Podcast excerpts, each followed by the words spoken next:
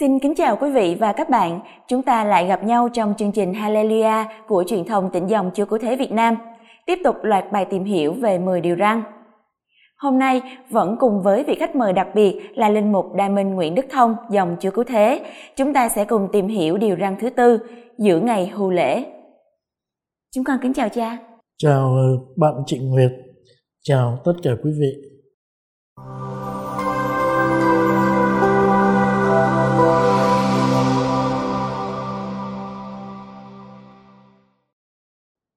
Nội dung chính của điều răn thứ tư này là gì thưa cha? Trong ờ, điều răn thứ tư này, Thiên Chúa không đòi ta phải làm gì cho Ngài hết.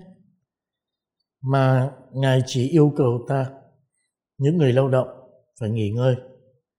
Như là chúng ta thấy ở trong sách Đệ Nhị Luật, Ngươi hãy giữ ngày hưu lễ để tác thánh ngày ấy. Trong sáu ngày, ngươi sẽ lao động và làm công việc của ngươi. Nhưng ngày thứ bảy là ngày hưu lễ kính ra về người sẽ không làm bất cứ việc gì. Ngươi con ngươi tôi tớ súc vật vân vân. Ừ. như vậy thì ngày ấy là ngày nghỉ. Thế thôi. Ừ. thưa cha mục đích ban đầu của luật giữ ngày hưu lễ này là gì vậy ạ? Ngày hưu lễ như chúng ta vừa nói đó là ngày nghỉ là ngày sa bát tiếng uh, sa bát tiếng do thái là nghỉ việc. Ngày sa bát là ngày nghỉ việc trong ngày ấy, dân Israel mừng ơn giải thoát và ơn cứu chuộc. Mà ơn cứu chuộc đầu tiên là ơn tạo thành. Tức là có hai ý nghĩa được nhấn mạnh. Tưởng niệm ơn giải thoát, tham gia vào sự nghỉ ngơi của chính Thiên Chúa. Đó là hai mục đích. Thưa cha, như vậy ngày hưu lễ được thiết lập trước hết là vì sự tự do của con người đúng không ạ? Đúng. Mục đích đầu tiên của ngày hưu lễ và của điều răn thứ tư là để ăn mừng tự do cho mọi người. Như trong sách đệ nghị luật chương 5 câu 15 viết rất rõ, ở đất Ai Cập ngươi là nô lệ. Thiên Chúa đã kéo ngươi ra khỏi đó bằng bàn tay mạnh, cánh tay dương. Vì thế, Thiên Chúa đã truyền cho ngươi phải giữ ngày hưu lễ.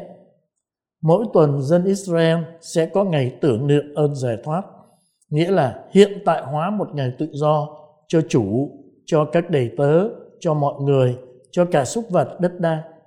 Sách định nhị luật chỉ nhấn mạnh đến sự nghỉ ngơi. Thiên Chúa xót thương thân phận phàm trần của ta mà lao động áp bức nghèo nàn đau khổ sự khốn cùng không đáng phải chịu của ta và của người lao động đang thách thức sự công bình và lòng nhân từ của Thiên Chúa và đang còn tồn tại như một sự sỉ nhục cho sự sống vì thế mà Thiên Chúa quyết định ngày thứ bảy phải là ngày phát động sự hân hoan kỷ niệm cuộc giải thoát cho mọi người. Nhưng ngày sa bát cũng là một ngày lễ tôn giáo và phụng vụ đúng không ạ? Đúng vậy. Vì ngày sa bát kỷ niệm cuộc giải phóng khỏi Ai Cập nhờ cánh tay hùng mạnh của Gia Vê Thiên Chúa nên cũng là ngày được thánh hiến cho Thiên Chúa. Từ đó mà có giá trị thứ hai của ngày hưu lễ cái giá trị ấy có tính tôn giáo và phục vụ hơn, được Thiên Chúa giải phóng khỏi lao động, con người được rảnh rỗi hơn cho mình và cho Thiên Chúa. Việc nghỉ ngơi ngày hưu lễ đòi ta phải tìm tìm hiện lại ý nghĩa của công việc đang giang dở, của cuộc sống đang tiếp tục và nhắm đến một sự an nghỉ muôn đời trong Thiên Chúa. Vì được Thiên Chúa cho nghỉ ngơi như dấu hiệu của giao ước muôn đời giữa Ngài với họ nên à, con người tác thánh sự nghỉ ngơi ấy bằng cách công bố sự nghỉ ngơi muôn đời của Thiên Chúa. Chính vì thế mà người Do Thái đã sử dụng ngày nghỉ làm việc này để tham gia các cuộc cầu nguyện, để nghe công bố và giảng giải lời Thiên Chúa. Vì vậy mà nó cũng có tính tôn giáo. Con được biết là đối với người Do Thái ngày xưa, luật giữ ngày sa bát đã trở thành một quy định quan trọng, đến nỗi thậm chí người ta không còn được tự do trong ngày sa bát, đúng không cha? Có lẽ cũng đúng phần nào. Bởi vì với dân Do Thái, việc nghỉ ngơi hưu lễ bao hàm việc cấm nhen lửa, cấm nhặt củi, không được nấu ăn. Thiên Chúa chống lại mọi việc có thể làm cho áo con người thấm mồ hôi để họ khỏi phải đổ mồ hôi máu ai vi phạm luật hưu lễ này sẽ bị án tử hình. Luật này không phải là một gánh nặng, nhưng là một đặc ân mà mục đích là ngăn chặn việc người khai thác người. Các người biệt phái thời Chúa Giêsu đã biến việc giải thoát này thành xiềng xích tinh thần. Họ không muốn Chúa Giêsu chữa người bất toại và người bất toại không được phép vác chõng đi trong ngày sa bát. Chúa Giêsu đã bẻ gãy xiềng xích này, đập tung cánh cửa ngục tù và dẫn tới bầu trời tươi vui của giao ước. Con người là chủ ngày hưu lễ. Vì vậy mà họ cũng biến cái ngày tự do, ngày tôn thờ Thiên Chúa, ngày hân hoan trở thành ngày tù tội, ngày khốn khổ. Cho nên Chúa Giêsu đã giải thoát. Như vậy là Chúa Giêsu đã đập tan xiềng xích ngày hưu lễ. Hội thánh sơ khai có giữ ngày hưu lễ không thưa cha?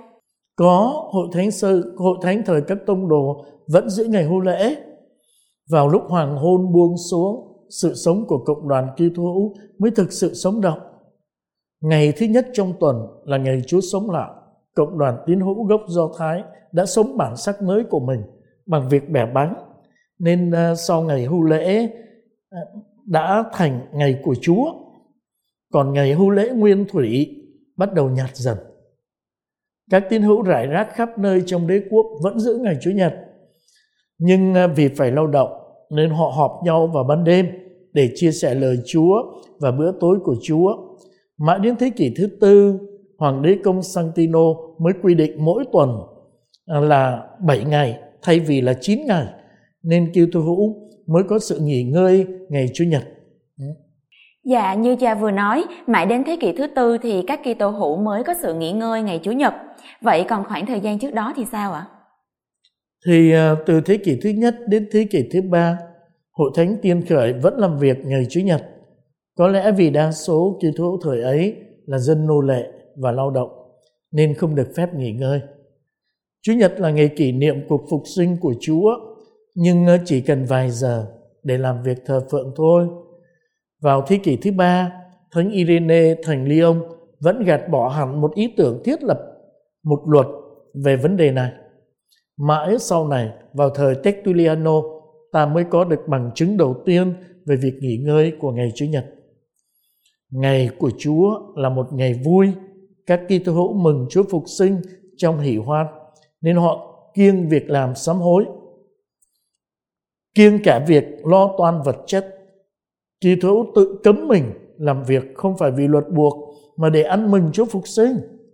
Như thế trong suốt ba thế kỷ đầu của Kitô giáo không có luật buộc nghỉ ngày lễ Chúa Nhật mà chỉ có lời khuyên các tín hữu nghỉ ngơi vào một lúc nào đó để làm việc thờ phượng Thiên Chúa à, và dứt bỏ những âu lo nhọc nhằn do công việc làm ăn trong ngày à, để hân hoan mừng ngày Chúa phục sinh. Vậy việc Kitô hữu nghỉ ngơi ngày Chủ nhật đã được bắt đầu như thế nào thưa cha? Ờ, thì à, vào ngày mùng 3 tháng 3 năm 332, Hoàng đế Công Santino ban hành một luật, một luật buộc mọi người dân nghỉ làm việc vào ngày Chủ nhật. Sau này còn có luật buộc mọi quân nhân Kitô giáo phải có thời gian cần thiết trong ngày Chủ nhật để tham dự các nghi lễ và để cầu nguyện.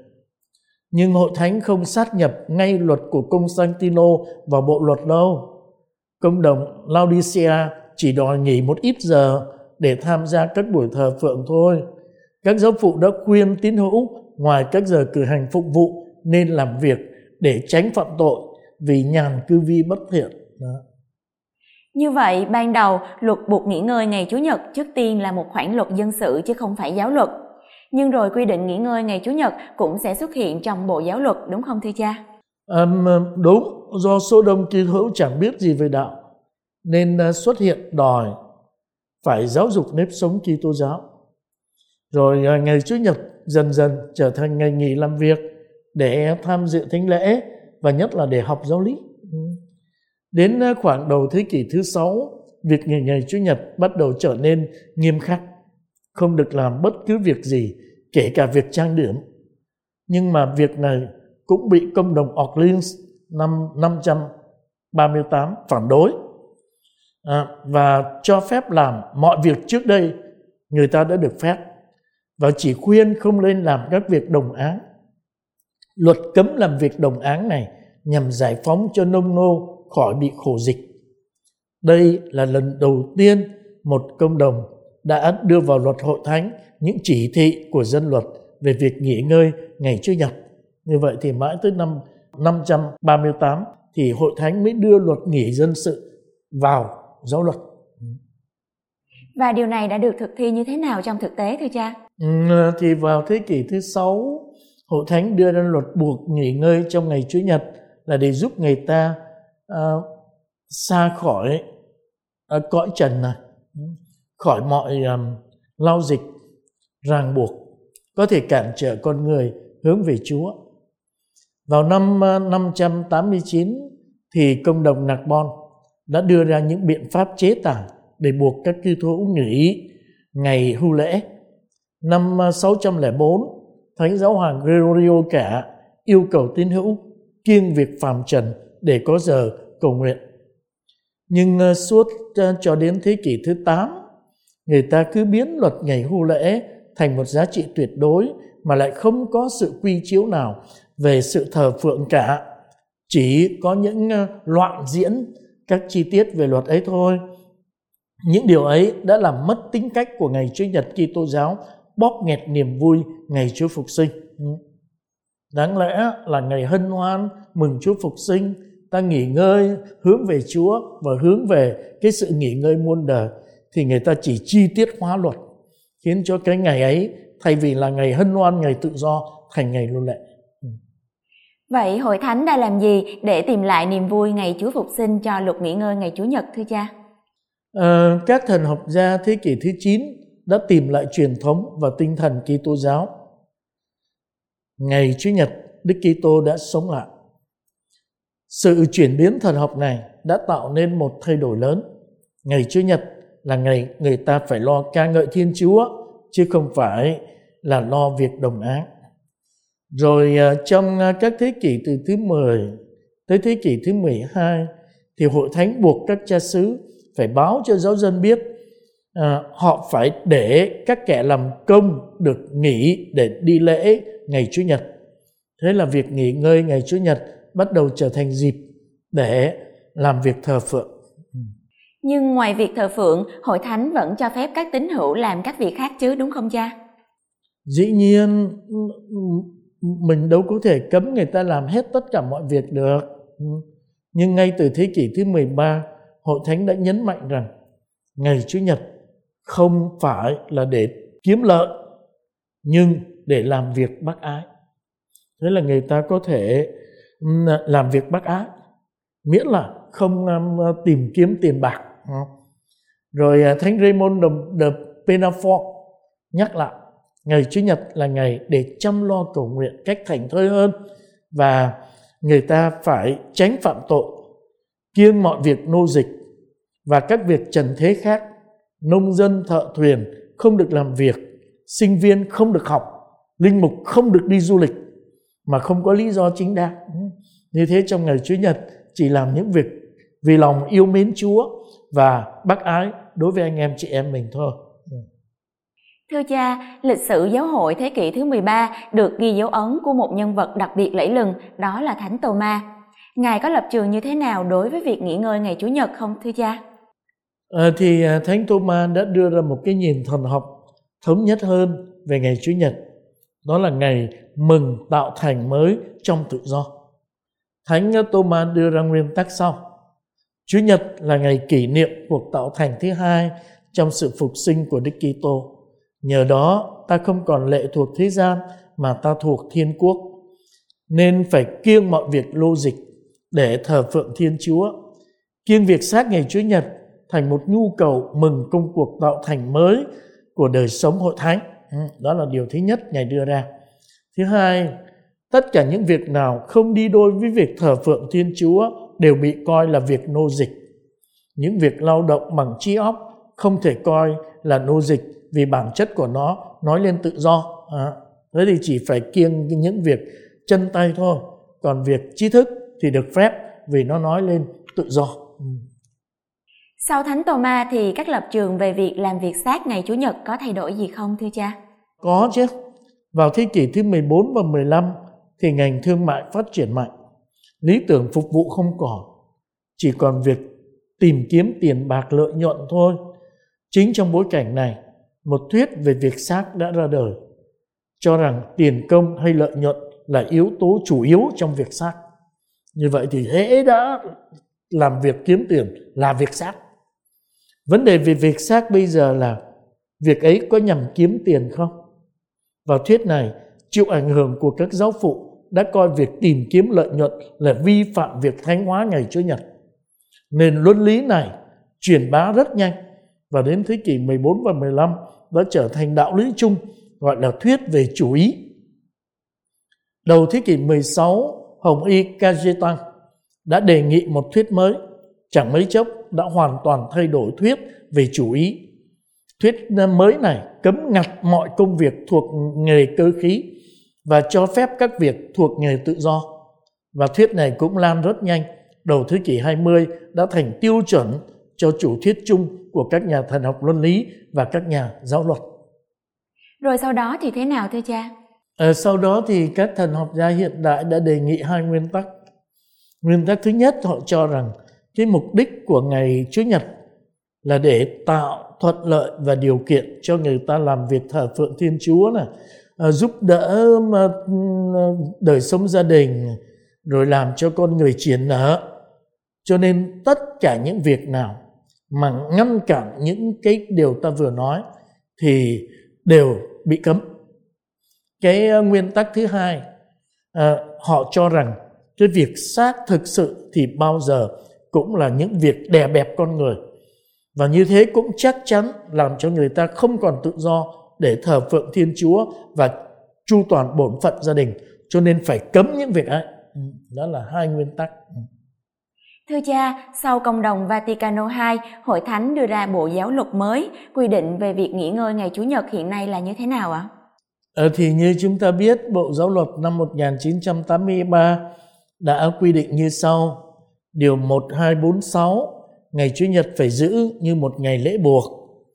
À, và các lễ sau đây được coi là lễ buộc, lễ Giáng sinh, lễ hiển linh, lễ phục sinh, lễ thăng thiên, lễ mình máu Thánh Chúa Giêsu, lễ mẹ Maria, mẹ Thiên Chúa, lễ Đức Mẹ vô nhiễm, lễ Đức Maria về trời, lễ Thánh Du Xe, lễ Thánh Phêrô và Phaolô, lễ các thánh, đó là những ngày lễ buộc.